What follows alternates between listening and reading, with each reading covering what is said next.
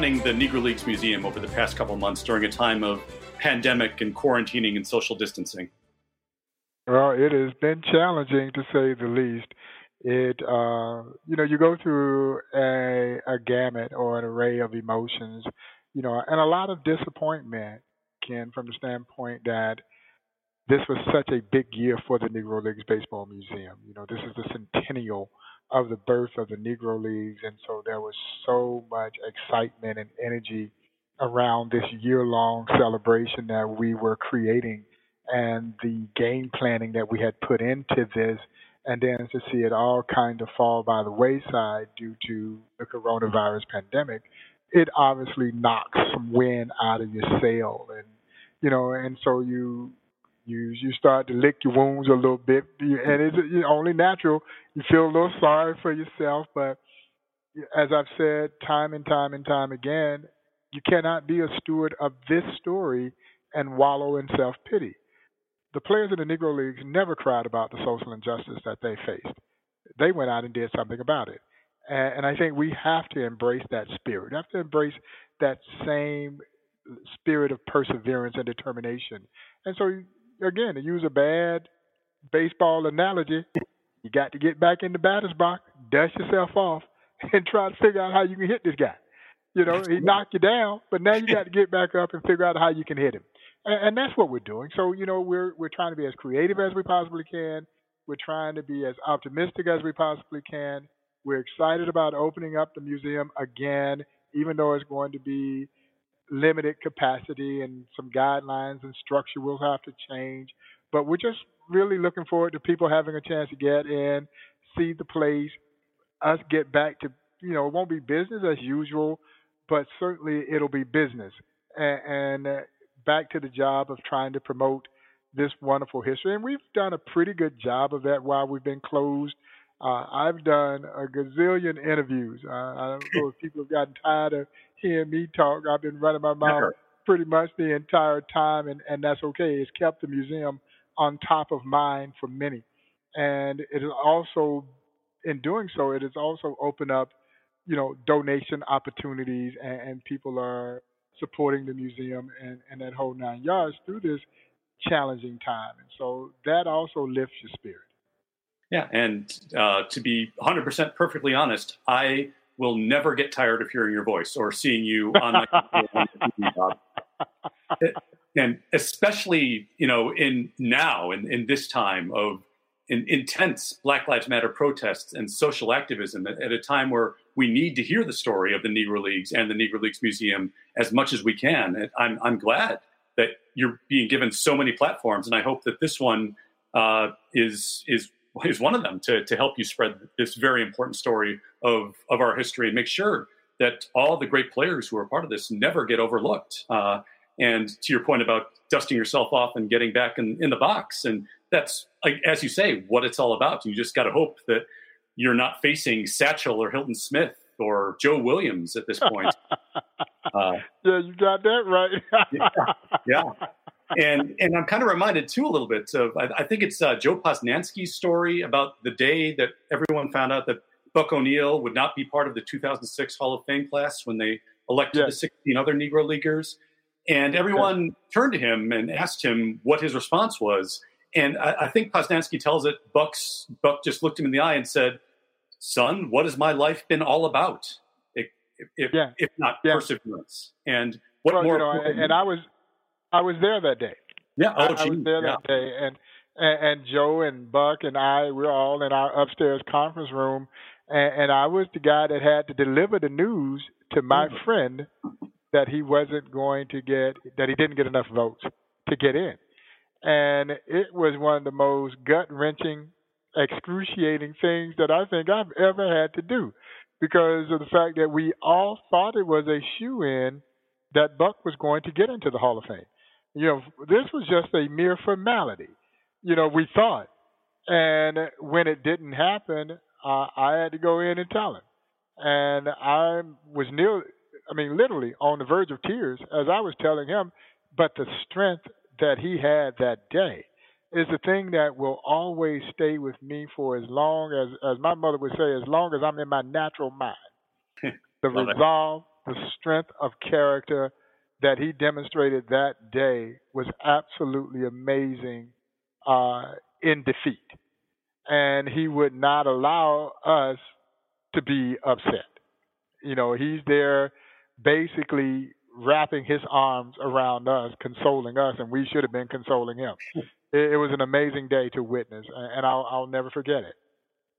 And and I can't think of a better legacy for Buck than the museum that he was a part of the founding of and oversaw for the last part of his life to be just as resilient at a time of, of its its greatest obstacle it's faced. And I think that speaks so well of you and your organization. Well, you know, this museum was something that was so near and dear to him. You know, he spent the last 16 years of his life building and then promoting and supporting uh, and trying to help us sustain this museum so that he and the other 2,600 men and women who played in the Negro Leagues and their story would never be forgotten. And, and he was driven by that. I, actually think it helped sustain him through his latter years. Uh, it motivated him and it gave him something to look forward to doing every single day. And, and if you knew Buck, no one got more joy out of life than Buck O'Neil. Uh, but the Negro Leagues Baseball Museum was his baby. And and I oftentimes say, and this is with no disrespect to anyone who has had a hand in helping shape this great museum. This is the house that Buck built. You know, make no mistake about mm-hmm. it. There would not be a Negro Leagues Museum had it not been for the tireless efforts of, of the legendary Buck O'Neil. And, and so that is what now motivates me as well. I, it, every day, you know, I'm obviously self motivated, but I want to see this museum succeed because I know how hard Buck worked to get this thing going and, and what this meant to him. And, and so that drives me every single day, and his spirit is absolutely very much present here at the Negro Leagues Museum. You can feel it, and I'm and, and, and I'm glad because you know it saddens me sometimes that there are people who will never get the opportunity or didn't get the opportunity to meet Buck O'Neil. And, he was just one of the most amazing human beings I think to ever walk the face of this earth, who just happened to be a great baseball player. But he was an even greater human being. A, a first ballot inner circle Hall of Fame human being. And I, I've been to the Negro Leagues Baseball Museum and I've also been to both iterations of Yankee Stadium. And I can tell you 10 times out of 10, 100 times out of 100, I would rather visit the house that Buck built than the house that Ruth built. There's just so much more humanity. It's a special place. Yeah. it, it, it is. It is a special, special place. Yes. And, and I hope that others will get an opportunity to come and experience this. And, and you touched on it a little bit with all the social unrest that's going on in our country right now. I think the Negro Leagues Museum may be more important today – than ever before. The life lessons that stem from this story. Uh, because again, it is a story about pride and passion and determination and perseverance. The story of refusing to accept the notion that you're unfit to do anything. So I'll show you. You won't let me play with you. I'll create a league of my own.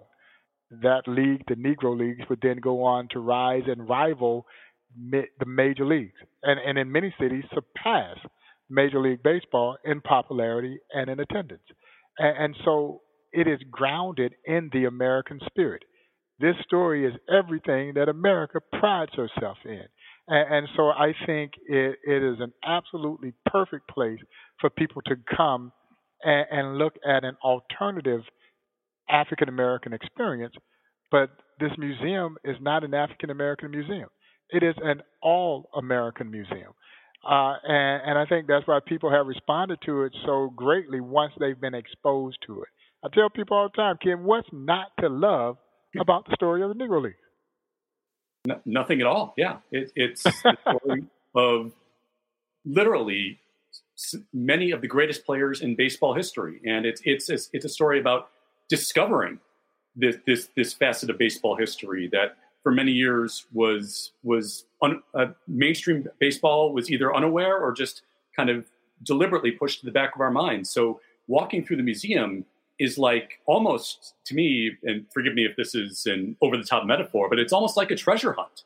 And it's like finding hidden legends around every corner and then ending up on that great diamond in the middle of it with the statues of all the Negro League greats the Satchel Paige, the Josh Gibson, the cool Papa Bell, the Martin Dihigo, and and just kind of immersing yourself and realizing that that this part of, of baseball culture is every bit as much worth celebrating as the one from uh, you know the 1920s that celebrated in Cooperstown. Uh, so yeah, it, it is it is to, to me it's it's as a baseball history nerd there is no greater treasure than what's found in the Negro Leagues Museum. Yeah, no, well, I appreciate that, and that's exactly how we see it. It really is, and, and you come here, and you're going to meet, as you as you mentioned, some of the greatest baseball players to ever put on a baseball uniform. You know, matter of fact, we almost de-emphasize the baseball players in lieu of the story mm-hmm. because it's really the story that drives this museum. You yeah. know, it's a it is an amazing story that had escaped the pages of American history books, and, and so countless generations of us went through our own formal educations without knowing one of the most significant chapters, not in baseball history, but in American history. And so, by the time that our guests leave here, uh, you know, you're gonna meet some great baseball players. You know, there's no question about that. But by the time you leave, you walk away cheering the power of the human spirit to persevere and prevail. And, and I tell people all the time, there's nothing sad or somber about this story. So for those who understand that this story is against the backdrop of American segregation and expect to be introduced to a sad, somber kind of story, got the wrong place. Yeah, this mm-hmm. is not a woe is mine kind of story uh, as I mentioned earlier, these athletes never cried about the social injustice. They went out and did something about it. And that's the prevailing spirit that you see here and feel here at the Negro Leagues Baseball Museum. So it's very triumphant in nature. And, and I think, again, that's why people have just really fallen in love with this story once they were introduced to it. Yeah. And I will say that I have been to literally dozens, if not hundreds, of Chicago Cubs games where I have left not feeling good about the human spirit. So, yeah, the Negro League Museum decidedly, when you can guarantee that 100% of the time, yeah, it's uh, there is no finer place. Let me do well, you know, you know, old Buck lived and died with his Cubbies as well because he was a part of the Cub organization for so long, and of course he was a, a Royals fan to the very end as mm-hmm. well. But you know, there was always a part of him that was connected to the Cubs because he spent so many years in the Cubs organization as a scout. And, and of course, for those who might not know, he signed Hall of Famers Ernie Banks and Lou Brock and now Lee Smith to their first professional contracts. Hopefully, future Hall of Famer and Joe Carter to mm. their first professional contracts, and, and then uh, would go on to become the first African American coach in Major League Baseball history with the Chicago Cubs in, in 1962 and, so the Cubs will play always played a, a great role in the story of Buck O'Neil, and so his two teams, you know, the Kansas City Royals and the Chicago Cubs. Yes, and and as a Cub fan, I could not be more proud that that uh, my organization is the one that uh, that he broke into the major leagues as a coach with. Uh, yeah, that's it's one of the the few times that you can point to where the Cubs were made a genuinely progressive move, and it's it's it's one of my favorite aspects of Cub history. Uh, let me do a quick show open here, real fast, and then we'll jump right into the the story that we were alluding to earlier about uh, what the museum tells in terms of the greater overall story of the structure of the okay. leagues. This is the Three Strikes You're Out podcast, part of the Outsports Podcast Network, the Outsports Baseball Podcast, episode number 30, a very special episode. My name is Ken Schultz. I am a contributing writer to Outsports, Baseball Prospectus, and Cubs Den. The other voice you have been listening to is the president of the Negro Leagues Baseball Museum. Bob Kendrick is joining me on this episode. Bob, I can't thank you enough for taking the time. And this has already been phenomenal talking to you. I really appreciate it. Kim, man, it's my absolute pleasure. Thank you, sir. And uh, so before we go back into the past with uh, discussing the Negro Leagues Museum, uh, there is another uh, activity you did over the past week that I wanted to talk about in present day, where you held hosted a roundtable discussion for Sirius XM with uh, six African American players, current day African American players in MLB, all stars like Lorenzo Cain and Josh Bell, uh, second generation players like Delino DeShields, Dwight Smith Jr., as well as Taylor Hearn and Mychal Givens. And I watched it, and first of all, was a phenomenally fascinating discussion and heard a lot of uncomfortable truths that I felt I needed to hear. And what struck you as you were discussing the the state of present day MLB with these players. Did anything in particular strike you as kind of different in the way they were discussing it in terms of honesty or in terms of what they were telling you? Well, you know, I was very, very proud of those young men. I really was, and and, and obviously deeply honored that MLB Network Radio asked me to moderate this discussion because typically I'm on the other side. People are asking me questions, and I got the opportunity to ask them questions. You know, I don't know if anything surprised me, but perhaps the candor that they mm-hmm. they shared, the heartfelt candor, because this is man, this is very delicate and sensitive subject matter that we're dealing with. And I think Taylor Hearns is 25 years old, and Lorenzo was the senior citizen of the group. He's 34, uh-huh. and so this is, for the better part, the first time that they've ever encountered this kind of social unrest in their young lives, and I was I was certainly so proud of them that they were number one willing to step up and have this discussion. And then when we embarked on the discussion, they didn't try to mince words. You know, it, they spoke from their hearts. And, and they've been moved to the point where they wanted to be a part of the solution. And, and I'm just so proud of each and every one of them for what they're doing, utilizing their platform, even when it's uncomfortable. But as you know, as I oftentimes say, sometimes we have to get comfortable being uncomfortable. And when we talk about race, it makes us all uncomfortable. But if we want to invoke the kind of change that I think we all do as citizens of this great country, then we're going to have to be a little bit uncomfortable. And for them, it's even more challenging because there's this kind of pressure that's on athletes to be socially conscious. You know, there it, and when you look at the NBA and you look at the NFL, well, 75, 80% of their workforce are African Americans, but not Major League Baseball.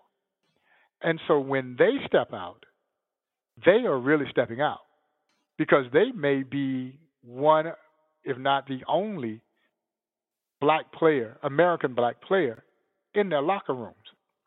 And, and so it puts the spotlight squarely on them. But they seemingly were absolutely ready to embrace that. And hopefully their teammates certainly understand and will rise up and lock arms with them as we continue to work diligently to invoke the kind of change that we need so these kinds of incidents that happened with George Floyd doesn't happen to anybody else. Mm-hmm. And, and, so, but no, man, it was uh, it was a very heartfelt, very genuine conversation that we had, and really all I had to do was get out the way. You know, I got to throw out lob lob a question or two, and then I just listened to those young men talk, and and and they spoke from their hearts.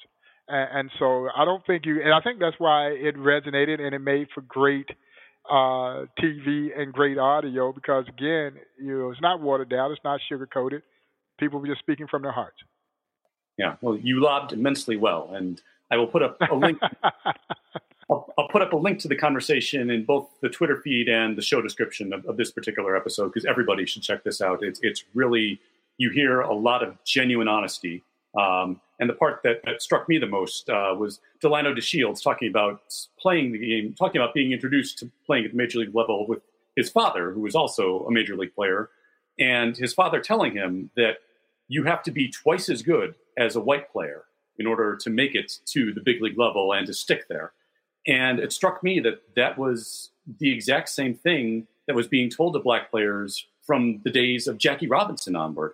Absolutely. And yeah, absolutely. And, and if you hear guys like Henry Aaron talk, that's exactly what they felt.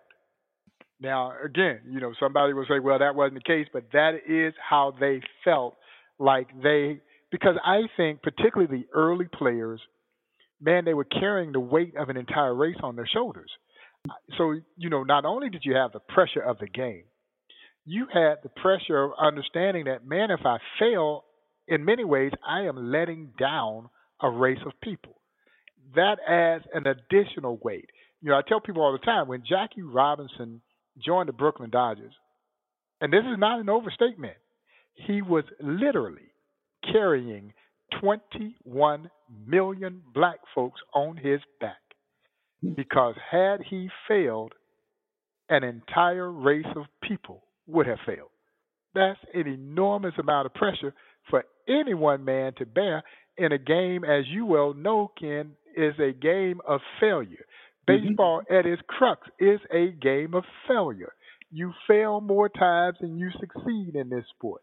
You know, if you get three hits every 10 trips to the plate, you're a Hall of Famer. Mm-hmm. Yeah. And he can't fail. And he cannot fail. And, and so this thing has been kind of manifested over time. And to think that the modern day African American player still feels that levity, still feels that weight, that Delino DeShields Sr. felt compelled to let his son understand, man, you got to go there and you got to handle your business. You got to mm-hmm. outwork. You got to outthink. You got to outperform.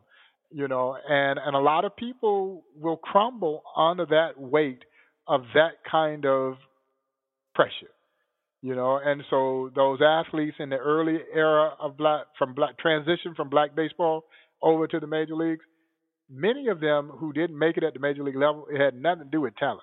It had mm-hmm. everything to do with their inability to deal with the social adversity that came along with them being there. And, and so, but the guys who did, you know, from Jackie Robinson on through the great Henry Aaron and Willie Mays and guys like that, man, they dug in. They had the intestinal intestinal fortitude that, along with great skill, allowed them to not only play but be great. It's it's really a testament to just how great every one of those players were. That you look at just like their stat lines and just even gazing at all the numbers on the page, you realize this is already one of the greatest players of all time. And then when you factor in the atmosphere and the environment in which you had to compete that you just discussed, and you realize they put up these all-time legendary numbers within that maelstrom that they had to enter into every day, and you it it there are almost aren't words to describe like the the level of that kind of achievement, and and that's why people like Robinson and Aaron and Willie Mays and Ernie Banks go down as not just not just great players, but all-time inner circle legends of this game. Uh, and, oh, no question. Yeah. Um, so I want to kind of harken back now, talking about from activism of the present day to activism back in the days of, of the prime of the Negro Leagues, because the first name I was trying to think of brainstorming ideas for this discussion, and the first name that always popped into my mind in terms of when I think of activist figures from the 1930s and early 1940s era of the Negro Leagues is Effa Manley, the co-owner of the Newark Eagles. And is that a, is that right? Uh, do you think is, is, is that a proper first name to spring into mind when I think of someone who is not just involved in the game but also involved in raising up the community? Oh, no question. And and that's not a household name. A lot no. of people probably have kind of, you know, open their eyes a little bit wider hearing that name, Effa Manley. Effa Manley, for those who may not be familiar, as you mentioned, was co-owner of the Newark Eagles. She and her husband Abe owned the Newark Eagles, but it was actually Mrs. Manley who ran the day-to-day operations of that baseball team, and she knew the business of baseball as well as any man. Ken had amazing talent play for her. My dear friend, the late great Monte Irvin. Hmm. Larry Doby, who would break the color barrier in the American League just weeks after Jackie with the Cleveland Indians.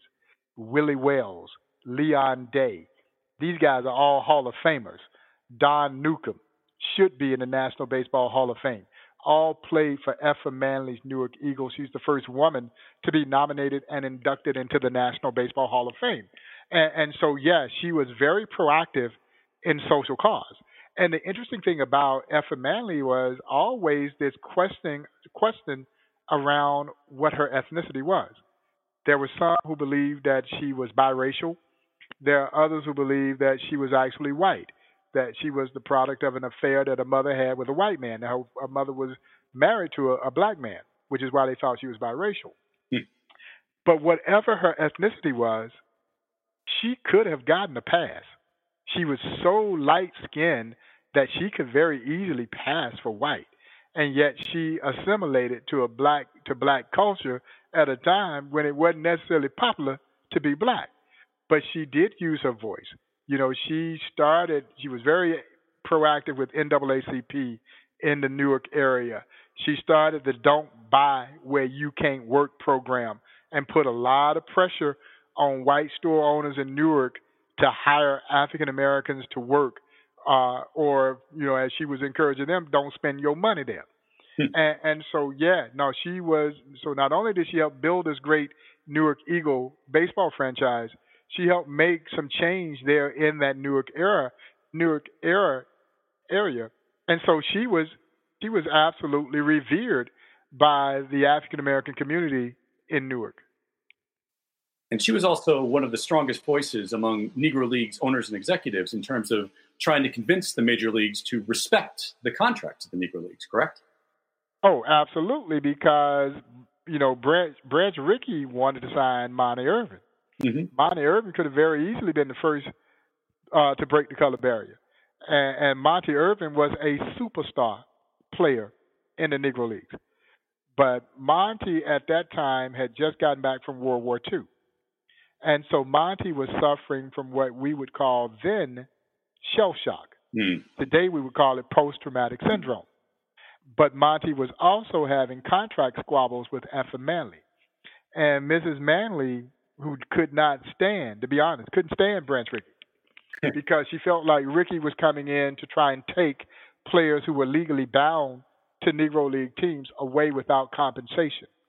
And so she was prepared to fight Rickey. And, and Rickey didn't need a fight because, number one, he's trying to very stealthily do this without the other owners realizing what he was doing because, you know, they were going to block this if they could. And so he didn't need that fight. Certainly didn't need a public fight uh, over this matter. And that's when Rickey turned his sight to Jackie Robinson, who was playing here for the great Kansas City Monarchs. Jackie Robinson was absolutely under contract with the Monarchs. J.L. Wilkinson never got a dime for Jackie Robinson. But J.L. Wilkinson could not fight back. You know why? Why? J.L. Wilkinson, J.L. Wilkinson was white. Mm. So there's no way in the world this white man can stand huh. up and publicly protest what every black person in America had been waiting to see happen a oh, black oh, man. man playing in the major leagues. He would have been damned if he did and damned if he didn't. Wilkinson made his entire living in black baseball. So if he's out front protesting this and blocking Robinson from playing, that black fan base would have turned their back on him in a heartbeat. And so he relented. And while he publicly said all the right things, you got to believe privately he was seething. And he wasn't seething necessarily because a black man was about to play in the major leagues. He was seething because this black man that you're about to take away from me, you going to put me out of business. Hmm. And he was absolutely right. He sold his interest in the Kansas City Monarchs to his business partner, T.Y. Baird, in 1948, a year after Jackie breaks the color barrier, because he saw the handwriting on the wall. It wasn't a matter of if, it was simply a matter of when the Negro Leagues were going to fold. Well, when Bill Veeck comes to get Larry Doby, Effa Manley says, Hell no, you are not going to take my player. And she does finally negotiate, uh, whether we call it a fair deal or not. I think she got $15,000 for Larry Doby, which was a bargain for a future Hall of Famer. But what does that do? That now sets the stage for other Negro League owners to start selling their star players to the major leagues, just trying to get what they could get out of this game before the business of black baseball died. So I wanted to ask you uh, about the founder of the Negro National League, Rube Foster, and specifically, was he viewed as a visionary in his time, the same way that he's viewed as a visionary from the perspective of modern day? Oh, absolutely. Good. Matter of fact, you can make case that Rube Foster may be one of, if not the most important person in, in baseball history with what he did in creating the Negro League, you will find very few who have contributed more to the game than Rube Foster. Because you have to remember, Rube Foster was a great player in the pre era of black baseball. Outstanding pitcher. As a matter of fact, he is credited with having invented what we now know to be Ken, the screwball. Back mm. then, it was called a fadeaway, and, and Rube perfected this pitch. Mm. So much so that the great major league manager John McGraw snuck Rube into his camp so that Rube Foster could teach Christy Mathewson how to throw the screwball. Oh man. Well, Christy Mathewson threw the pitch all the way into the National Baseball Hall of Fame that he learned from Rube Foster. Uh, Foster was a great executive, as you touched on. He organized the Negro Leagues here in a meeting that took place in Kansas City at the Paseo YMCA, just literally a block and a half away from where the museum currently operates. As a matter of fact, we have designated that historic landmark as the future home of the Buck O'Neil Education and Research Center. Nice. So we're going to expand our operations into the very building that gave birth to the story that we're now charged with preserving. And, and of course, he would become known as the father of black baseball for his administrative role as the president of the Negro Leagues. He owned the Chicago American Giants, and and, and he managed the Chicago American. Giants.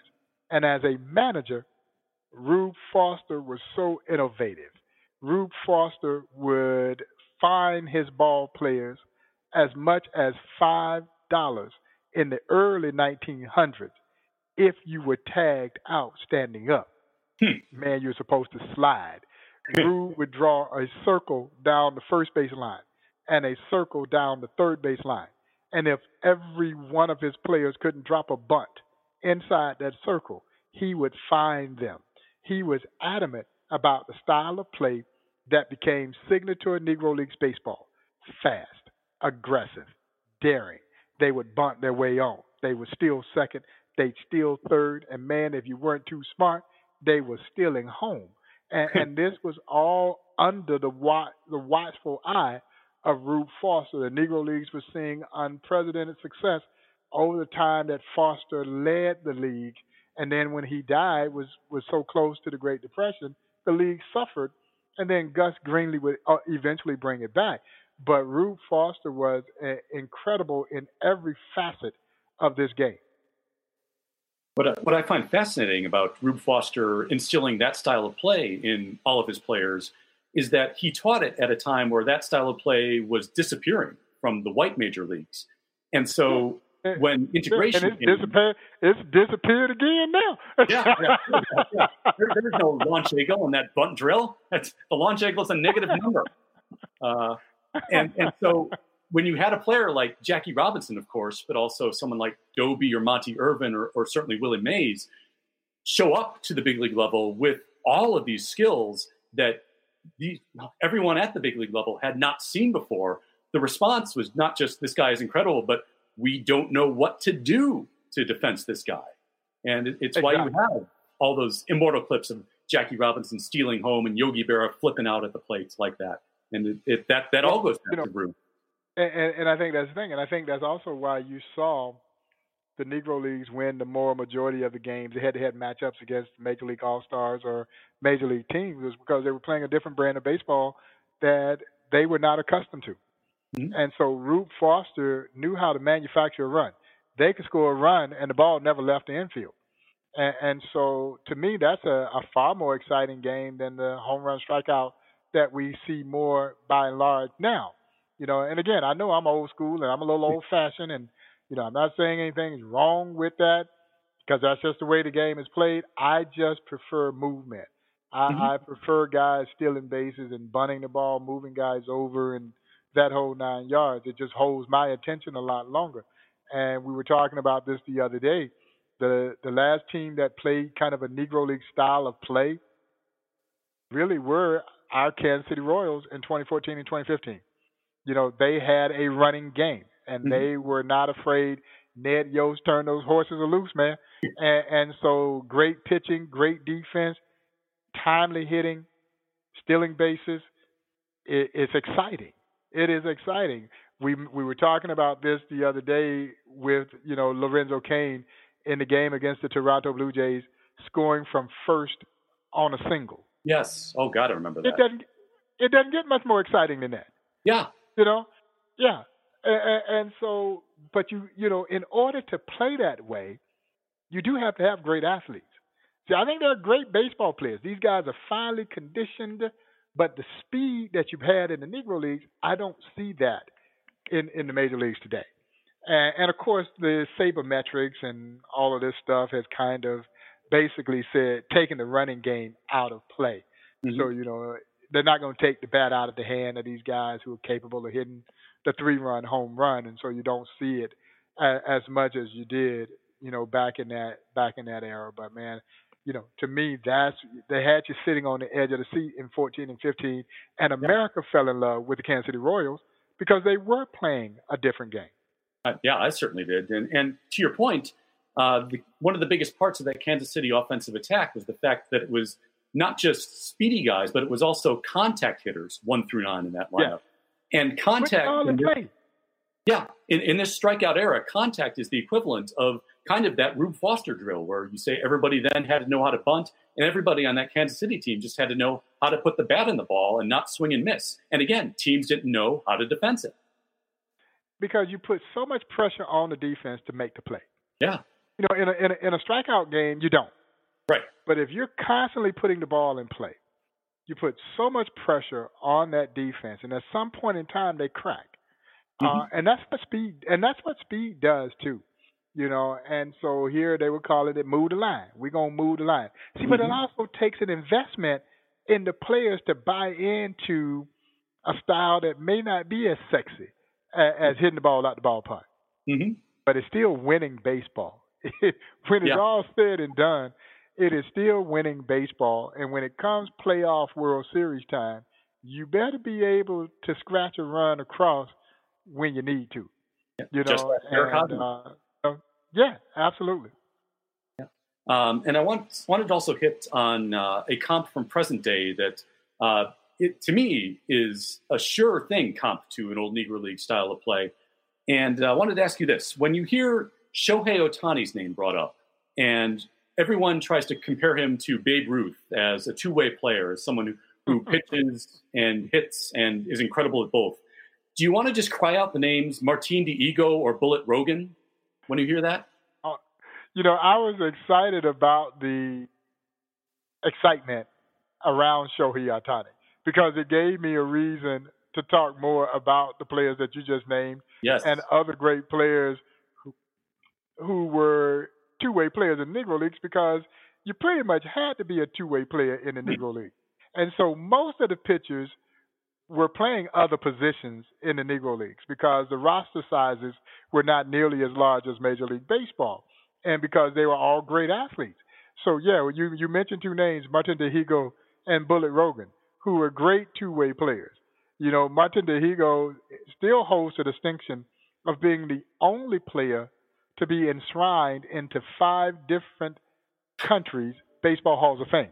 He's in the Mexican, Cuban, Venezuelan, Dominican, and in Cooperstown.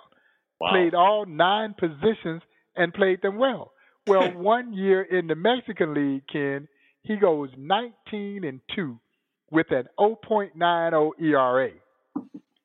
The sucker hits 387 that same season and won the batting title. You know, and, and so yeah, it you so it didn't bother me. It just gave me a chance to talk about the great two-way players. Mm-hmm. Leon Day was mm-hmm. a great two-way player. Hilton Smith was a great two-way player, and, and and these guys are all Hall of Fame pitchers. As Buck O'Neil would say, Leon Day might have been a better center fielder than he was pitcher, and he's in the National Baseball Hall of Fame as a pitcher. Huh. Wow. And uh, Cool Papa Bell started as a pitcher too, didn't he? He started as a pitcher and hurt his arm. And oh. him hurting his arm might have been the best thing that ever happened because Absolutely. they moved him to center field where that blazing speed took over. Man, hmm. he's running everything down. And while he didn't have a great throwing arm because he had hurt his arm, he had a very quick release and he hmm. could play so shallow because he could get on his horse and run it down. And, and so he was an outstanding center fielder in the Negro League. So yeah, hurting his arm might have been the best thing that ever happened to Cool. Oh yeah, and that that started the legend because uh, when it took the focus off his arm, that put the focus on his legs. Exactly. Can I, I, I know you've told this story umpteen times before. Can you retell the story, the origin of the legend of Cool Papa Bell turning off the lights and get or turning off the light switch and getting into bed before the lights go out?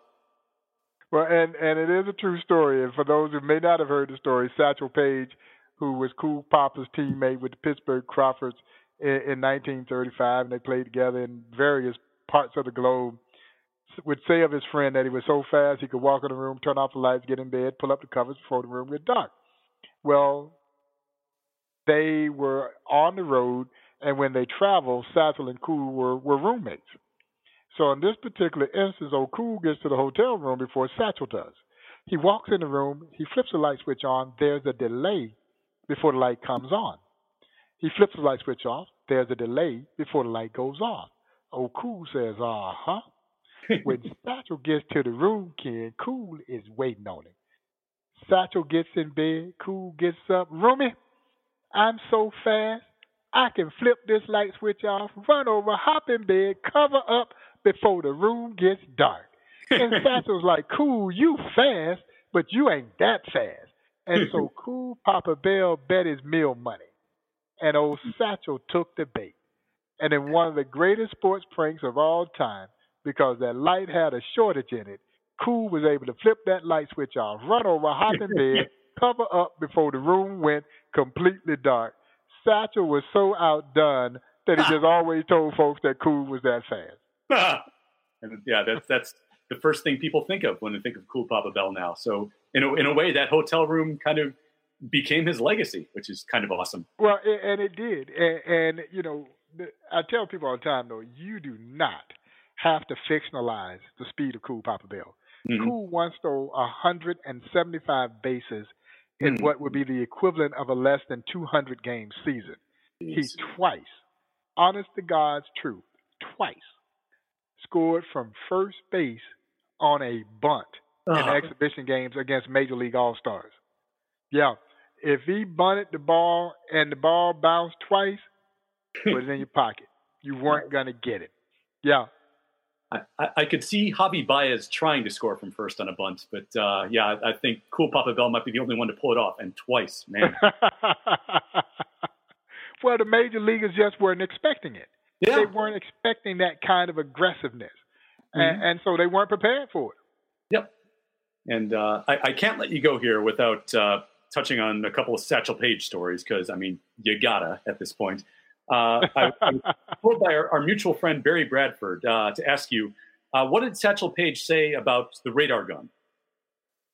Well, you know, they were playing in they were playing in Yankee Stadium, and Satchel didn't know the the military at this point in time. This was well before the advent of of the radar gun, and so the military had old cruise speed tracking device, and Satchel didn't know they were clocking him and he, he you know retires aside, comes off the mound. The kid from the military comes over to him and says, "Mr. Paige, Mr. Paige, we clock your fastball at 105 miles per hour."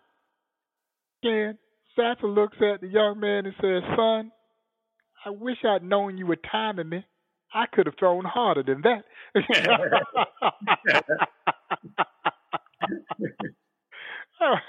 he was he was in many ways was the Negro Leagues. I mean, he was Satchel had everything that a star is supposed to have to be a star. Yep. So he had obviously the great stuff. He had the charisma, and then you add the longevity. See, Satchel knew how to sell it, and and and, then he could back it up. And, and so, if he was doing this thing today, in this era of social media, he'd still be the biggest star on the face of the planet, just as he was one of the biggest stars on the face of the planet in that in that era of the Negro Leagues. He drew the biggest crowds. People came out to see him. They they matter of fact, entire towns would shut down mm-hmm. when the man would ride in because they wanted to see him do his thing. And, and whether he was 42 or 52, by the time he gets to the major leagues, we don't really know. but he was still amazing. You know, you think about it. Even at 42, he goes six and one with a 2.4 ERA his rookie season at age 42. Mm-hmm. Once he finally got there, you know, and, and many believe that he might have been closer to 52 than 42. He he didn't know his age, and if he did, he didn't tell.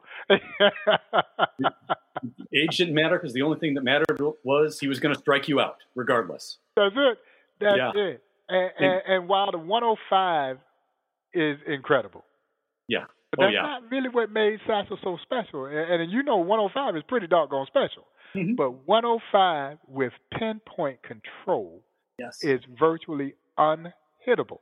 And that's what Satchel brought to the table the mm-hmm. control. Mm-hmm. He could put it exactly where he wanted to put it. And man, I'm not talking about just throwing strikes. No, the catcher set the target. He hit the target. He didn't miss. Yeah, that's what made that's what separated Satchel from uh, you know a lot of guys throw hard, but that's what separated Satchel Paige from everybody else. He was the only pitcher that I'm aware of who brought a gum wrapper to the mound with him for warming up, right? Yeah, he, he would absolutely have the catcher sit a stick of foil chewing gum wrapper on top of home plate. And wherever the catcher moved the chewing gum wrapper, Satchel right over the top of that chewing gum wrapper. And Ken, as Satchel would say, he'd work both corners of that chewing gum wrapper, man. That's great. That is a line. Yeah, he. I mean, just that right there tells you Satchel would thrive in the age of Twitter. My goodness. uh, Bob, and, and he never lost that control. He never no. lost it. Not even as an old man. Oh yeah, that, that, I mean that's why he pitched in the major leagues at what 65 with the A's was his last. Absolutely, he was he was believed to be 59 when Charlie Finley brings him back to pitch for the Kansas City A's, and he pitches three shutout innings, giving up only one hit in those three innings. A great trivia question. I played against the Boston Boston Red Sox 1965. Who got that long hit off of Satchel? Carl Yastrzemski. and that's why he's in the Hall of Fame. That makes sense. Yeah. Uh, Bob, is there anything else you'd like to plug while I've still got you here? Well, you know, we're looking forward to reopening the museum on, on June 16th.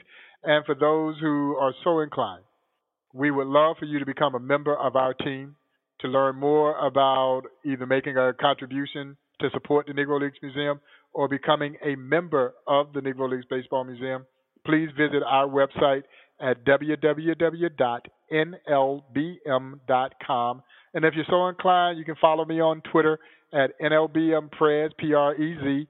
Same username on Instagram. We're posting information about what's happening here at the Negro Leagues Museum and Negro Leagues factoids and things of that nature. So, but you know, and and again, make plans in the in the very near future to come experience this great museum. Yeah, everybody who goes to Kansas City needs to go there. It is an essential part because, as you say, it's a museum not just about baseball, not just about the Negro Leagues. It's a museum about what's still good about America, and we need every Absolutely. bit of that right now. Uh, Bob Kendrick, yes, we do. So wonderful. Thank you so much for joining me. Tim, man, it's my pleasure. Thanks for having me.